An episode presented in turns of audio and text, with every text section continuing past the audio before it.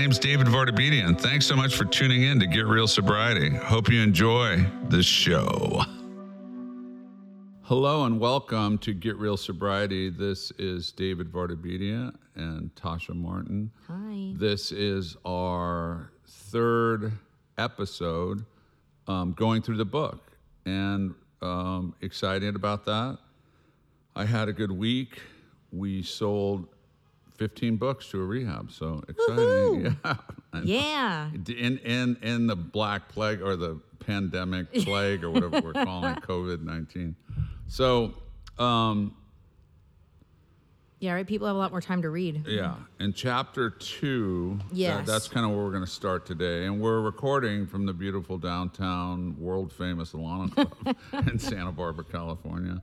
Uh, Viva la Fiesta! It's you know, I mean, there's no one fiesting. Yeah, there's no actual fiesta, just the right. spirit of fiesta. Fiesta. Maybe I'll put a, a Spanish dress on and go out there. Yes. that would be cool, right? Yeah, do a little flamenco dancing for Yeah. us. And um, so we won't go into the history of the Spaniards and, and the Native Americans. Yeah, here. imperialist, colonialist Yeah. history. Not Yeah. today. Different podcast. so, uh, yeah, um, you've got the floor, I guess is what they call it, right? Okay. You've got the mic. Yeah, yeah, I do. Mm-hmm. Um, all right. Well, uh, chapter two is called A Common History. Mm-hmm. And uh, there's a lot of history with AA. And I think, you know, this chapter, you kind of, you start with the history and then, um, you know, you move into the disease model, as they call Right. it nowadays. And um, we move right through to spirituality. And then you end, or at least where we're, where we're gonna, I'm gonna try and wrap this all Right. up today, um, is on the the Trinity Yeah. the power of the Trinity. So, um, which is the AA Trinity. I feel like we should clarify. Well, But it's interesting when I one of the first drafts, you know, I talk about Colin Broderick that wrote, you know, that wrote um, Orangutan, great book. He he read the first draft, and I was heavy heavier than it, it is in this um, edition on the disease model, the history.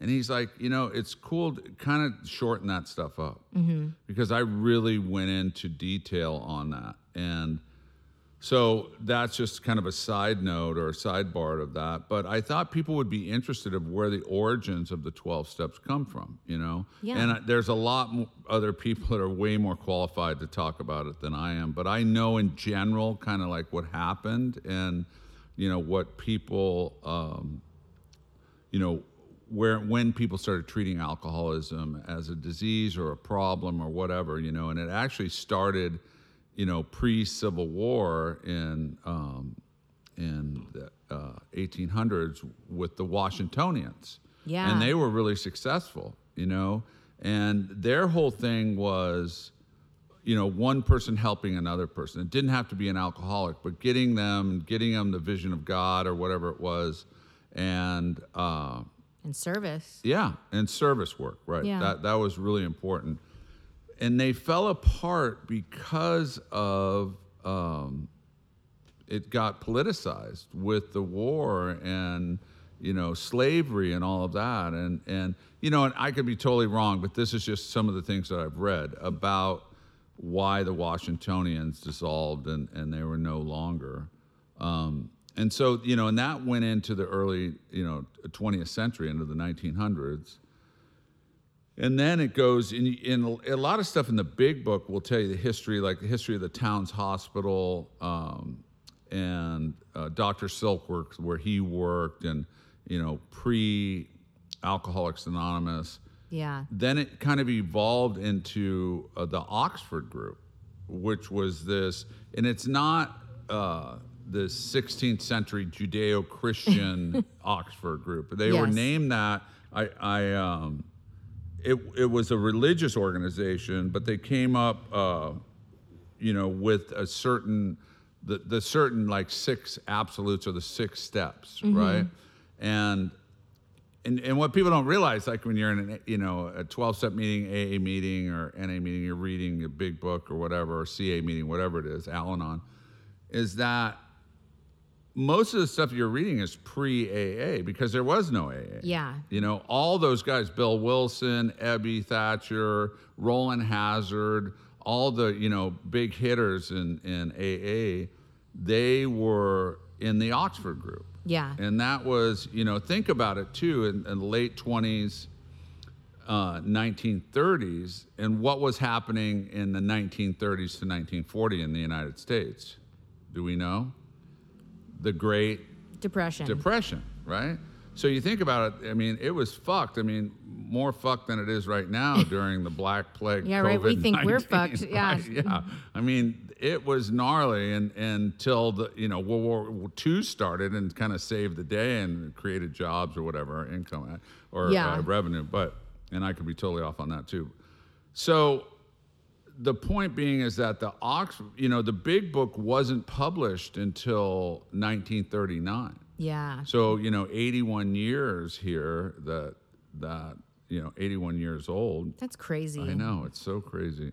But a lot that, you know, when Bill Wilson and, uh, you know, Dr. Bob, that famous church scene where he called a church and then got Dr. Bob, um, that's all pre AA. That, that Yeah. was Oxford group stuff. And, you know, the Oxford group was a Christian organization Oh yeah, through you and through. And and so, you know, they talk about the first hundred people that were in AA all came through that. So the story about Bill Wilson's best friend, Ebby Thatcher, that came to his house and Bill was drunk and Ebby, you know, he was the one that said, choose a God of your own understanding. You mm-hmm. know? So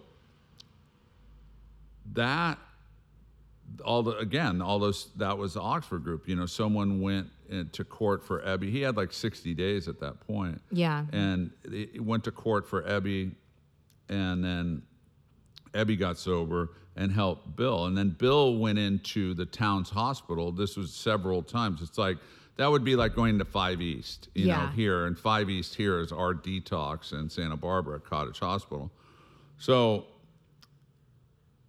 Dr. Silkworth was a big, you know, part of the, you know, AA history oh, because Oh yeah, he kind of legitimizes the whole thing. Exactly. I mean, w- one part of the history is that when, you know, after Bill Wilson sobered up and they, you know, they worked through their six steps, they weren't 12 steps at that point, they were coming back to help other alcoholics in the Towns Hospital. And for a doctor, because doctors, and again, I, I don't want to offend any doctors, but they have this, you know, they have what they call a God complex or a, you know, kind of an arrogance to them, which, yeah, fuck, they went through a lot of school. And it's not all doctors, and, and most doctors want to help people, but there's that. The, the reason I'm making this point is because they said, with all their education, we're, we're not effective with alcoholics. Yeah. So we are welcoming these guys, these 12 step guys coming in, our six step guys.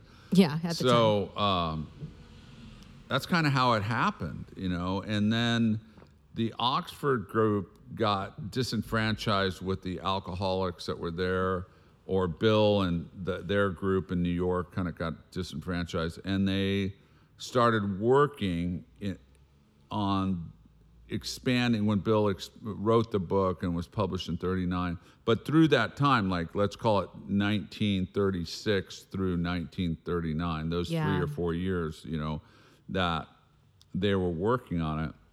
But the six steps, and it's in my book on page 42, it was step one was complete deflation, what we now think of hitting bottom, hitting bottom, you know, or admitting we're powerless over alcohol yeah. okay?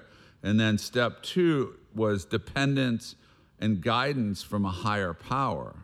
So it's really two and three. Right, exactly. Yeah. So, you know, what step two, you know, came to believe that a power greater than ourselves could restore us to sanity. It's, and then step three, making the decision to turn your will and your life over to that, right? Yeah. And then they have step three is the moral inventory, which would be four Yeah. for us, right? And moral, you know, the definition of moral is just truth, You know, I think right. Yeah, I feel like we looked that up at one point. And yeah, it has other connotations. But Uh-huh. Right. But truth we can go with. And so, and then confessions, uh, that was like, Step five, really. Step is five, six, five, seven. and they blend it into, they don't really talk about character defects here. you Yeah. know, But c- it's just part of that. And then five is restitution, which would be eight and nine. yeah, the and amends then process. six would be continuing to work with other alcoholics.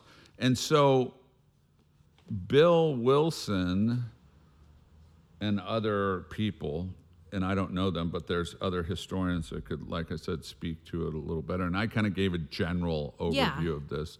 Is he expounded them or expanded them, not expounded, but expanded them into 12 steps. Yes. So again, we we look at the moral inventory, which would be five, and then he does six and seven, character defects And shortcomings. and shortcomings. Eight nine, Making the list and then and making then the amends. Making the amends. Yeah. And then it just says in step six, continue to work with other alcoholics. So they made it well, continue to take personal inventory, sought through prayer and meditation, and then the step 12 was having the spiritual awakening, which Carrying we like to say is message, the change of perception and all that.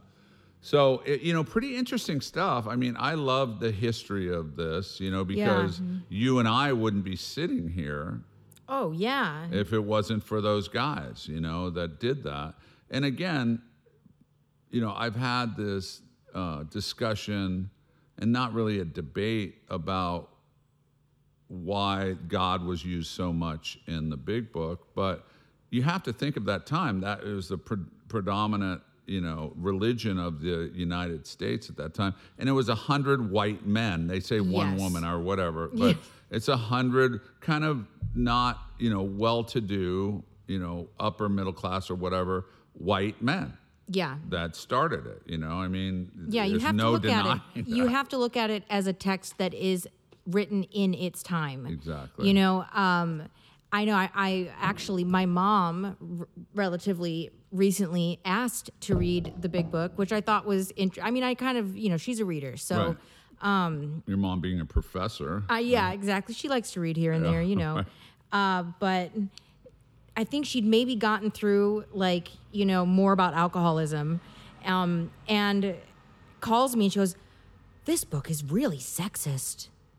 And I was like, Yeah, Right. I know. I forget sometimes because I'm so used to reading it, like just how it comes off like that. Yeah. Um, and because personally, I had most of the, I think almost all of the book studies I go to, with the exception that David, the one that David and I go to, Right. they're all women's meetings. Oh, So I'm like really used to reading book like parts of the book that are really problematic through for like uh for a reader today. Like I mean just the perspective throughout the book. Well, yeah, it's like God as you understand Him, you know, or To Wives. Oh I my mean, god. You know, what the fuck? We I mean, just read that in my women's book study. Yes. And I'm telling you, when I, because I was, I don't want to say I had the gift of desperation, which is a good thing, but it didn't bother me as much as it bothers me now. Yeah. You know, and I bristle at some of the stuff, and and we talked about that whole thing about how I felt like even writing my book that it was a little blasphemous. You know, Yeah. and people would say that, you know, fuck you, bro. Like the, you know, it helped you. What do you mean, you know, the 12 steps without God? It's like, whatever. It's like, this is to help people get through it, right? Yes. But, and I told you my mom who was in the program, and I would ask her too. I'm like, this book is sexist, right? And and uh, I and it's really like Christian Yeah. heavy, right? And I said, didn't it ever bother you to like you know you being? And she was you know a, a, was up for women's rights and really Yeah. believed in all that. And um, she told me, she goes, you know, at that point when I was getting sober, it was like vacuuming the house when it was burning down. And I think I said Yeah. that before, but No, but it's so true. I mean, I feel like I've had kind of a, like a, f- a full emotional range of experiences with it. Like on the one hand, when I was like new, new, and my first go around recovery, I wasn't really on board. I wasn't truly desperate enough yet. I think you know I still had a few, unfortunately, more relapses in me. I used the fact that the literature didn't speak to me, that I was, you know, righteously offended by it, and um, all that. I used it as a reason to to not do anything. Yeah. Whereas, like, by the time I got sober this time, yeah, I was so beaten down that I just didn't care anymore. I was like, whatever. Yeah. I, I'm a smart enough person to be able to read between the lines, and it's, you know, just because like my primary dr- drug of choice is heroin, doesn't mean that I don't. This won't apply to it, right? Yeah, and I mean, how often have we heard that? You know, oh, th- we talked about this last time that oh, alcohol isn't my problem. It's like, well, I don't know about that. Um, but actually, uh, we were talking about uh, you know women's rights and all Yeah. that, and I was. This is just like a fun factoid I was sharing with David right before we started recording. That when I was in grad school. Um, I w- had to take this history class. This is long before I was ever involved in recovery, uh, but I we were learning about women's suffrage, and uh, they talked about how the wives of the some of these alcoholic men who were affiliated with the Oxford group, and I'm sure early AAers, um, that they went and argued for the right for women to vote. That was one of the motivations. Yes. Oh, wow. Yeah, So for crazy. the right to vote because they were saying that oh, our men are incapacitated by alcohol, and you you get this when you read To Wives in Yeah. in in the Big Book as well.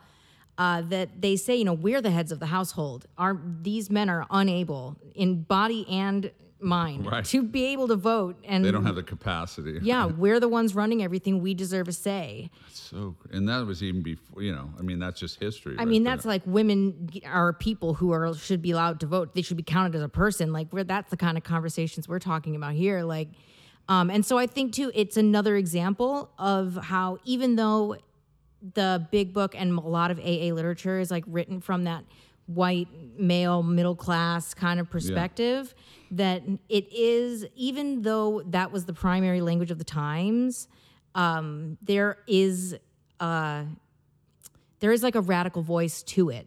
Yeah, if you are if you can see that if you but you have to and we'll talk subtle. and we, we'll talk about that like like in step one you know that where uh, you know uh, dr silkworth yeah. knew what the problem was but he didn't know what the solution was you know? Yes. and then carl jung knew what the solution was. He didn't really know about like the chemical imbalance of the body and all of that you know? And so yeah well th- there's more to that. But to to kind of wrap up on the origins of the 12 steps you know, during that period of time when they were writing the big books and he expanded it from six to 12. Mm-hmm. I mean, you know, we, we've even had this discussion, we've had it with Daryl and all this. It's like if you look at like, you know, six and seven, that could really be one Yeah. step, right? You know, eight and nine could be one step. Yeah, know? I mean, there there's two different actions to take, but you could like Yeah. do them together. So I heard like theories on why Bill Wilson did 12 steps. It was like the 12 disciples. Mm, all the symbolism in Right. it And so who fucking knows, right? I don't know. who cares really, but it it's really interesting to know that this the 12 steps have revolutionized the you know disease of alcoholism you The know world, really. you It's know, like, I mean- and how many has it helped so so many people and you get all these statistics that like you know 95% of the people that walk into alcoholics anonymous fail you know? Yeah. you know or 50% of all divorces fail you know? So it's a pessimistic point of view. And so but you can turn around well let's look at the you know success of all of this. So Yeah. and that kind of segues into the you know on page 43 we talk about the disease model you yeah. Know um And I think I, I really like w- talking about the disease model in Right. term because I think especially for people who are trying to get sober today, right now, um, it helps to have some science to back up what we're talking about because it seems like like I think so many of our very human experiences, they're hard to put into words. We often think, "Oh, I'm the only one this is happening to," or this is, or I mean, the common kind of thing I hear, "Oh, it's a matter of willpower." Right. When no, it's like, no, you have an- a chemical imbalance. Things are not as they should be. Right. Drugs and alcohol do very specific things to your brain chemistry that then alters the environment. Yeah. And that's, you know, and it, you know, that's kind of how I started out. Like in, you know, and science has come a long way since even any of this writing. You know, Mm-hmm. in 1956, the American Medical Association recognized it as a disease. Now, alcoholism and disease, what does that mean? You know, in the big book, they talk about, and what you were just suggesting is that there's different chemistry in people that are alcoholics and addicts, like you and I, Yeah. than there are normal temperate drinkers, you know, or normal people that, and I know these people, Yeah. you know, and again, it doesn't come down to uh, demonizing alcohol or drugs. It becomes the our relationship with Yeah. drugs and alcohol. You know, it's it's just like anything else. What's the relationship? Sometimes it's toxic, sometimes it's not. But when they talk in, in the big book, they talked about Silkworth said, we have an allergy of the body, you know? And so if you look at what's the definition of an allergy, it's an adverse reaction to something, you know, whether you be um, allergic to strawberries or allergic to bee stings. You know, you and I could get stung by a bee, which I have several times, Yeah, and it same. actually hurts, but it doesn't swell my throat up. You know, it doesn't like Yeah. start this weird like you know uh, chemical reaction in my body where I need to be taken to the emergency room. I'm like, fuck, that hurt, and I get a big welt on my back or Yeah. wherever, you know, and uh, and I move on. You know, I used to get stung by bees all the time. I don't know, is this kind of a sidebar, but when I lived out in Gaviota at the Hollister Ranch. I remember, I remember they had like uh, bee boxes for honey for the trees, Yeah. and they're the essential part of the world, and that's another podcast. So Save the bees. yeah, yeah. save the bees, right? Um, but I remember the first time I was taking, they, it was outdoor showers, and I was taking a shower, and I got stung by a bee on the back, and I was like, "Ow, fuck, that hurt really hard." You know, really bad. And then I was like, oh, that's kind of punk rock. That's cool. I got stung by a bee. And then the second time, I'm like, ow, that really hurt more. And then I'm like, this is no fun anymore. But yeah, that's this sucks. but I didn't have to get rushed to the hospital. Yes. You know, um, it's the same thing. If some people have, you know, there's a lot of kids with different allergies now. You know, like uh, Oh, gluten know, like gluten intolerant, like dairy intolerant, yeah. right? But you know, like um, strawberries or whatever. So Yeah. an adverse reaction. So that's kind of weird when you're talking about alcohol because what's the adverse reaction that happens to us? Well, it creates this phenomenon of craving, Yes. right? And and what does that mean? Oh, well, I just want to keep drinking or using where someone normally wouldn't do that. Yeah. You know? And I kind of gave the example of like normal people have a working thermostat. You know, set, Yeah. set the house to 68 or 72. When the thermostat gets to that, it shuts off and goes, "Look, I've had enough." You know. Yeah, we're and good I've here. known friends of mine that are normal drinkers, you know, or non-alcoholic, I would say, that like, hey, you know, a couple of glasses of wine with dinner, or a couple of glasses of wine watching a show or whatever, Yeah. reading a book at night, and then that's it. They're like, "Oh fuck, I'm so tired." You know, I'm like, "Wow." Yeah, wow. I, I don't That's get amazing. that. Right? Yeah, it is amazing, and but that's normal. That's relationship stuff, and so they don't have this chemical imbalance. Now, the tricky part of alcoholism and the disease is that people do these experiments like well fuck i don't know maybe i'm not an alcoholic and they go out and have a glass of wine and like well nothing happened Yep. you know, and it talks about in the literature, it says over any period of time, it gets worse, never better. Something I'm paraphrasing, right? Yeah, no, that sounds So, right. Something like that, Yeah. right? And so over any considerable period of time, it'll get worse. So if you do that, you know, I don't know. I mean, if I took a drink today, I, I'm sh- I'm almost sure that you know, with 31 years and not even that there's time that because one, alcohol wasn't. I'm an alcoholic, yes, and alcohol will bring back my drug of choice. But it's not like, hey, if I went out and shot some heroin right now, yes, that would be a different deal. But if I went out and had a glass of wine down on State Street or something, I don't think I would go out and start robbing liquor stores again right away. Yeah. But it's a subtle foe. So the point I'm trying to make is over any considerable time, and I've had many examples of friends or people I've known over the years where they they said, you know, fuck, I don't know, maybe I got sober too young. I'm making too much of this. They mm-hmm. they experiment with this. You know, I have a friend in New York right now that this guy I know had five years of sobriety. He said I got sober really young, and you know, and started having a, a glass of wine, Yeah. and it's working right now. Yeah. So I don't know. You know, maybe they weren't alcoholic, you know, but you know, time will tell. Now I've had another friend who I know is an alcoholic and he's like, you know, I started drinking again and like so let's call it in November, he started drinking Oh, again. yeah. And nothing happened until about March. And then a month pill, powder, booze, Yep. ending up locked up in the county jail and then realizing okay yes Yeah. So that's what i'm saying so you know let's go back to the allergy like we have this chemical imbalance Yes.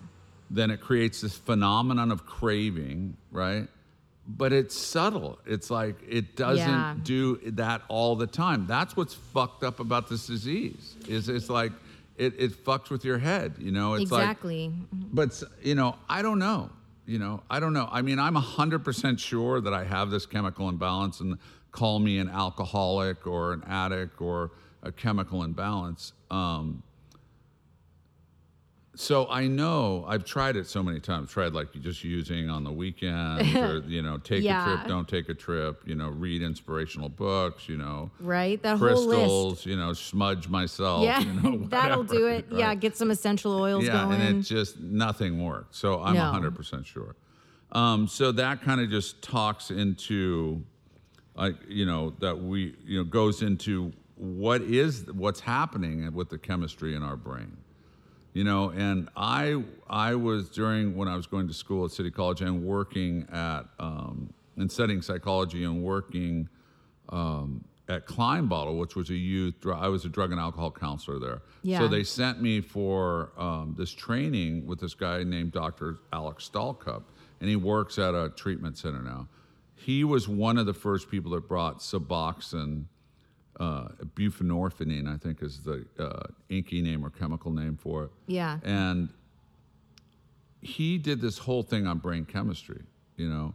And I remember taking uh, biological, biolog, bi- biology, uh, psychology or something. That was the name of the class. And they talked about it there. But Stalcup really like broke it down for addicts. You know, Yeah. he talked about okay, so when you drink or use on a daily basis, you're depleting dopamine, endorphin, serotonin, right? Yes. And so he, what his theory is, and I, you know, theory or not, science behind it is he goes, once you're taking in something that's mimicking dopamine, endorphins, your brain stops producing those. yeah. It So- says we have enough. Right. So it's it, it's kind of like I like to give the example of the steroid. Um, yeah. You know, you steroids are basically testosterone, Yes. right? And and you know and and so when bodybuilders do that, it helps their you know. It helps them build muscle or whatever. I don't. I'm not a bodybuilder, Yeah, I know like doctors will give uh, steroids to to to Well, it's an anti-inflammatory, right? No, but accelerate the healing. yes. Right. Okay. So Stalcup would say about the disease concept is that, or I mean about the brain chemistry stuff, is that you're anyone. He this is what he said. He goes, look at addiction and alcoholism. You know, one and the same thing is a brain disease Yes. yeah. because and this is where now go back to um, alcohol you know like dr silkworth calling it an allergy he coined that phrase you know i don't know why he did that but he's just saying that there's an adverse reaction for Yeah. these people if you look up the definition of allergy so Dr. Alex Stalcup talks about it. He said, and I remember sitting in the lecture and he's saying, excuse me, if any one person uses drugs or alcohol on a daily basis for a period of six months or longer, they've altered the chemistry of their brain. yes. And I'm like, well, fuck anyone. I mean, you don't have to have the chemical imbalance. Anyone could do that. And he's like, yeah, anyone. And I and I, so at the break, I'm like, and he knew I was in recovery, and I was only in recovery like maybe three or four years then. Yeah. And he and I said, yeah, but uh, Dr. Stalcup, why? You know, you know, the whole thing about non-alcoholic alcoholic. I go, so a non-alcoholic could do that, and he goes, but most people that don't have the the chemical imbalance or the allergy that creates the phenomenon of crazy will not use drugs and alcohol on a daily basis for six months or longer. Yeah. So We forget that part yeah, sometimes. Right. The, the normal person's not going to do that. And so it was really interesting to kind of put some science behind it, you know, and some, you know, psychiatry behind, you know, like what's Yeah. going on with our brain. So this is the biggest part that I really liked is he said that so your brain's not producing dopamine, your brain's not producing serotonin, your brain's not producing endorphins, right? So y- your body and what they call a tolerance, you s- Mm-hmm. use heroin or meth or whatever alcohol, you build up a tolerance. They call it homeostasis, like uh, like a yeah, no- like the know, equilibrium of equi- your yeah, body. right. So, Yeah. you know, or a tolerance, and then what did he say? He goes, he put this, you know, like uh, scale up, and he said, okay, the middle's normal, and normal's different for different people Of course. you know um, and he goes look at here going to the right of uh, euphoria right so you know he goes you're a little kid you get a star on your shirt for you know doing good in school or something getting a good grade your body releases this dopamine you have this excited you know response and that's the brain releasing this dopamine Yeah, it's rewarding. you know you you. win a soccer game or you do well in a spelling bee or whatever the fuck it is right Yeah. so your brain starts releasing these stuff. Then you know the other thing is that you know you get hurt. Your body, the nor- the natural um, opiate for the body is the uh, endorphins. Yeah. You know, or runner's highs. People run, run, run. Your body's like saying stop, and then it goes into like you know a shock or releasing endorphins. Um, so he said that's what's normal with the body, and it can regulate that stuff. Now let's say, oh, I'm in seventh grade and I smoke some weed or I drink some wine. Oh my God, I don't need to get a star anymore. I Yeah. don't need to. I don't need to do any of those anything. things. I can just smoke weed, right? Or I drop acid or whatever it is. So yeah. he says, as you're going for this euphoric state, you know, then cocaine, meth comes in, heroin Yeah. comes in, you know, Just keep ramping it Molly's come in, you know, uh, ecstasy or whatever it is, and then your body starts producing. It's not like the levels of getting a good grade or Oh, yeah. winning a spelling bee or falling in love or whatever, all the natural things. Yeah, no, not it's not even right. close. I mean, like it's an extreme example. So he's saying at the end of that scale is euphoria. The middle is normal. Then the bo- other side of the scale is dysphoria. yes. So this is the part that really where I connected into the big book when they thought when they talked about an alcoholic when they're drinking or when they're not drinking So is like restless, yes. irritable, and discontent. I'm like fucking bingo. It clicks Yeah. right with what he's saying about brain chemistry because you're in a dysphoric state. Yeah. Restless, irritable, and discontent. And he goes, it's normal because you stop taking the drugs, even if it's at a homeostasis, like a normal level, like where you built this tolerance. When you stop drinking, you go into a dysphoric state because the brain is not producing dopamine, endorphin, serotonin. Yeah. I'm like fucking brilliant. This is this is science. This isn't like woo woo, hold a crystal, Yes. smudge myself. This is total science of what's going on with your brain. So the restless, irritable discontent is a dysphoric state. Good news, how do you get back? Well, you stay sober, yes. you're doing activities, you know, and that's what I asked him. I said, can the brain re regu- can it regulate, you know, and and start reproducing naturally Yeah. dopamine, endorphins, and dope and serotonins and uh, endorphins? And he said, absolutely. He goes, the only where only times that he's seen where it's more difficult And he's talking about heroin addicts, meth addicts, you know, pot addicts, alcoholics, Yeah. people that are physically addicted to alcohol. He's saying long term, Yeah. methamphetamine users. Now, where he said like 30 years, you know, like some of these old crankster, maybe bikers. and Yeah, I'm not yeah. trying to like, you know, like categorize anything, but he's saying that sometimes they can't reverse the brain and they have to give them, um, m- you know, the same medication that they would treat like a schizophrenic or something, Mm-hmm. and that helps.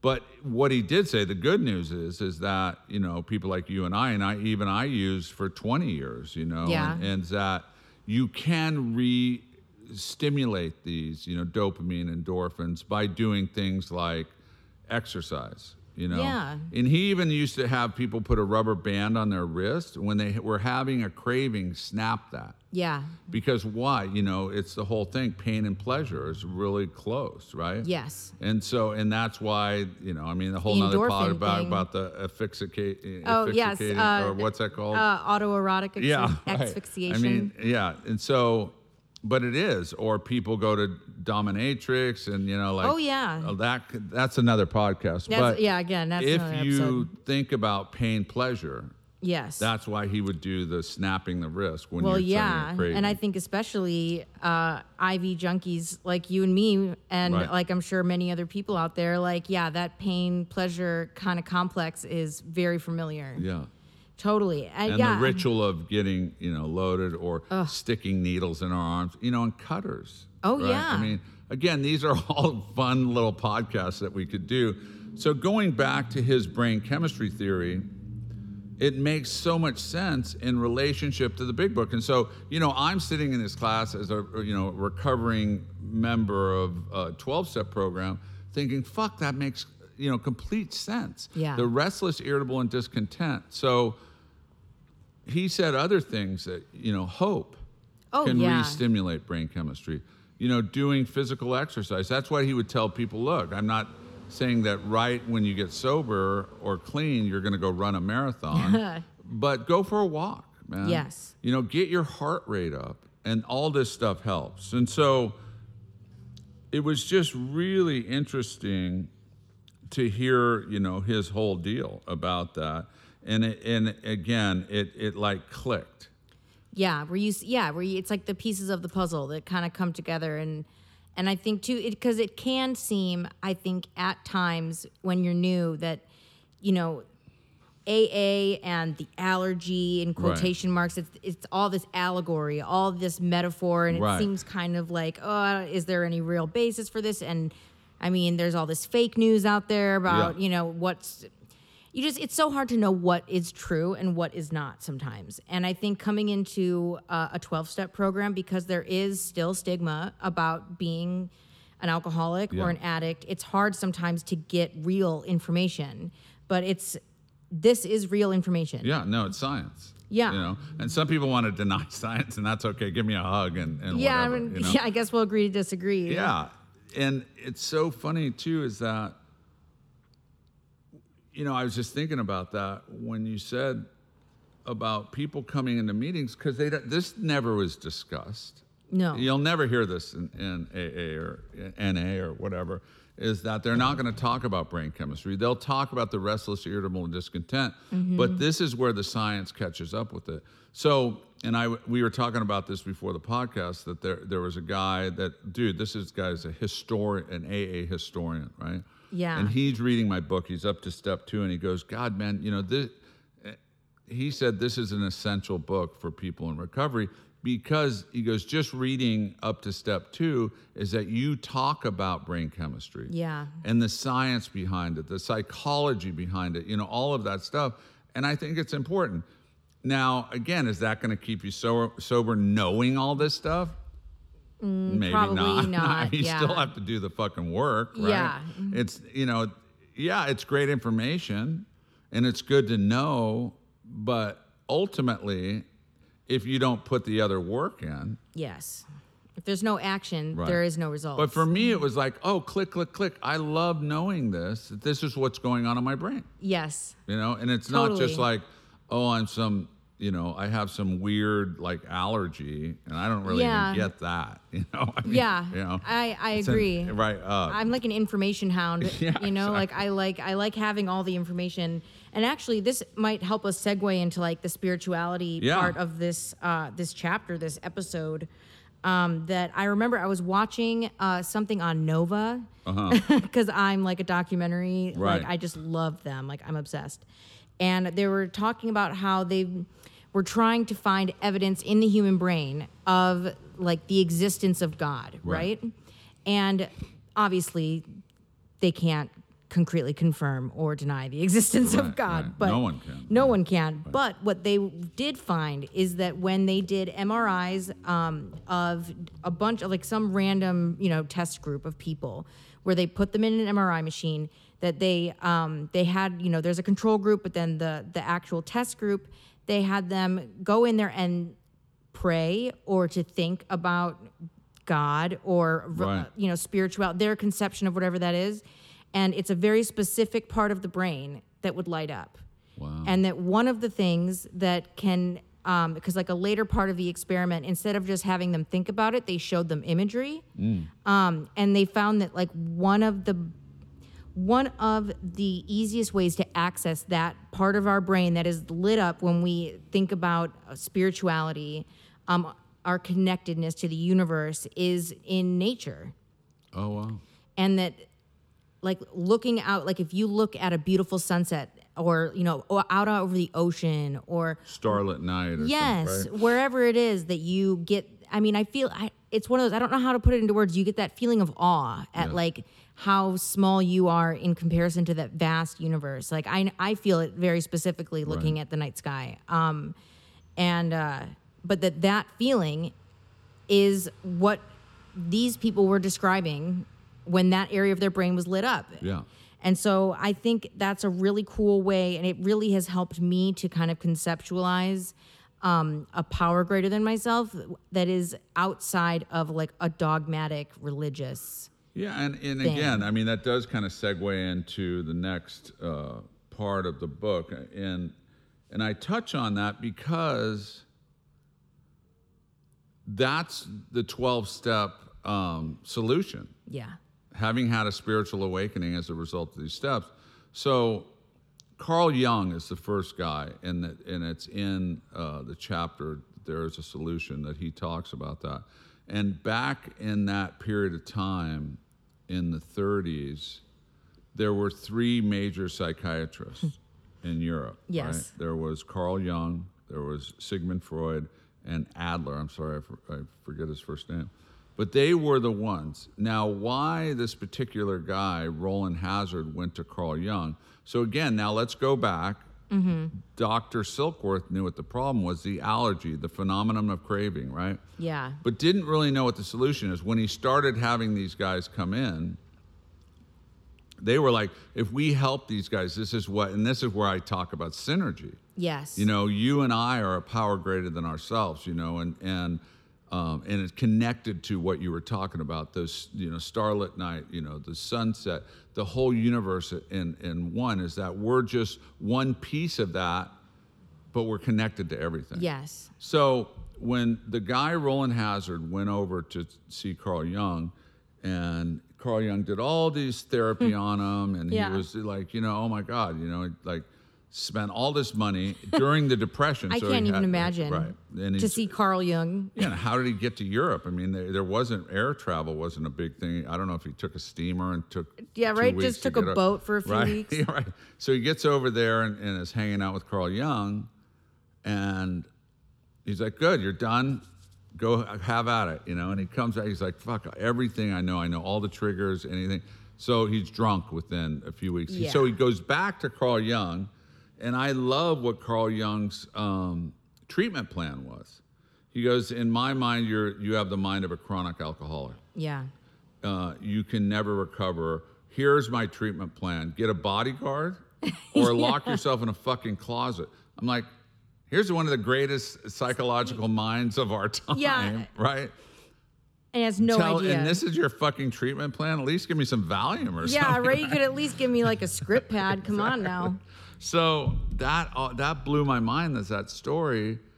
But then, you know, and it goes on where Rowland says, "Oh fuck, I thought my life was over," and you know, the gates of hell clang before me, or whatever Yeah. how they described it. And he said, "Is there no exception?" to what you're saying. He goes, oh, and then Carl Jung says, oh, yeah, there is an exception. Since the beginning of time, this has been this phenomenon Yeah. that, uh, did he use the word phenomenon? Uh, or, yeah, I think so. Is that he said, people have had these what they call religious experiences. Vital spiritual Vital experiences. spiritual Yeah. And he says, it's a change. He goes, once were the driving forces, ideas, attitudes, and emotions that once were the driving force in your life are set aside and a whole new concept is put into place. Yes. So he's not saying in, in, in essence that a spiritual awakening is like, you know, oh, you you have a Messiah, Yeah, or you've been touched you know, by you God, meditated or- under the Bodhi tree, or Yeah. you know, any of this stuff, or you know, you've accepted Shiva, Brahma, Krishna. It's not. He's saying ideas, emotions, and attitudes, once were the driving uh, force in your life, are set aside, and a whole new concept. He does, he's not talking about the twelve steps because there were no twelve steps at that Oh point. yeah, no. So a spiritual if you if you talk about spirituality and and this is just in the concept of the 12 steps. Yes. Having had a spiritual awakening as the result of the first 11 steps Yeah. is what he's saying is that if you do this work, you know, in essence, or what the 12 steps are saying, because they're based is like the solution to your problem is Yeah. a spiritual awakening.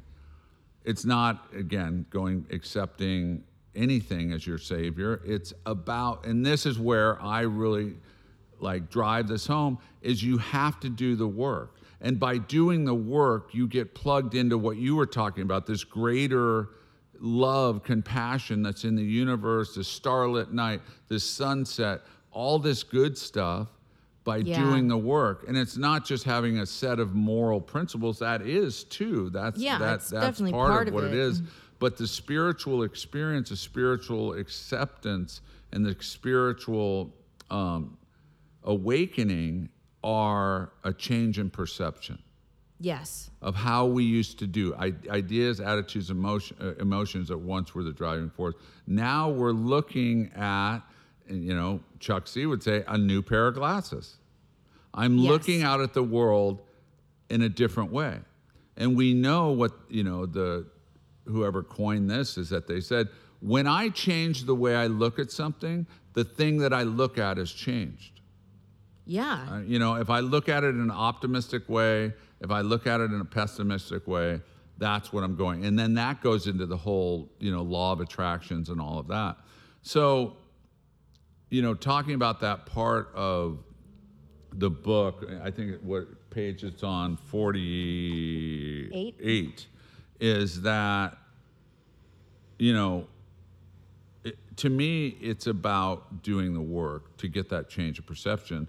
And that's where they talk about an experience opposed to an awakening, you know, Yeah. over the educational variety. And they talk about that in the spiritual appendix in the big book yes.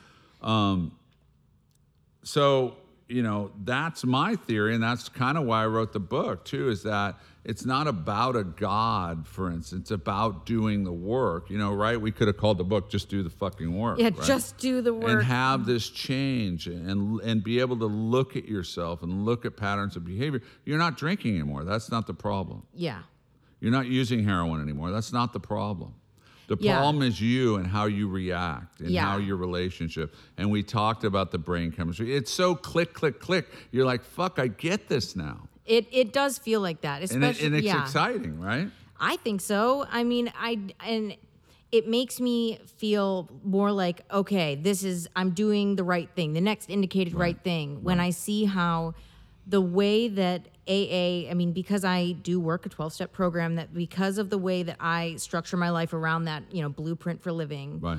that there is actual science that backs up that like what I'm doing Right. Is beneficial and it will help me heal myself emotionally, physically, and in every other way spiritually, Spiritually, yeah. I mean, I look. I mean, even something like we were just. It just when you were talking um, reminded me, you know, of the promises. Yeah. You know, we will intuitively know how to handle situations that used to baffle, Baffle us. us, right? I have that experience like every day where like things happen, I get stressed out because I'm a stress case, and where I probably would have in the past had a total meltdown Yeah. that I oh, this sounds so corny, but like, you know, having that fear replaced by faith. Yeah. That I just like, you know, like I'm having a hell of a time dealing with unemployment right now mm-hmm. during this pandemic. Oh, right. And I see people that I, at least some of these women I live with at my sober living who are just totally in a downward spiral over it. Right. Like they just cannot handle it. They're constantly freaking out. And I could easily be in that place, you know. I mean, my my job closed as a result of the pandemic back in Right. June. But uh I just had I just know it's going to be okay. Yeah. It doesn't mean I get to sit on my ass and like, "Oh, it's going to be fine." But, But, no. it's a change in the way. And I'm a, doing it's the work. Perspective, and you do by doing the work, it's a change in perspective. You know. Yeah. And how you see. I mean, and, but it's it's exciting. It's like you said. It's ex- it, that's why you know you can hear the excitement in my voice.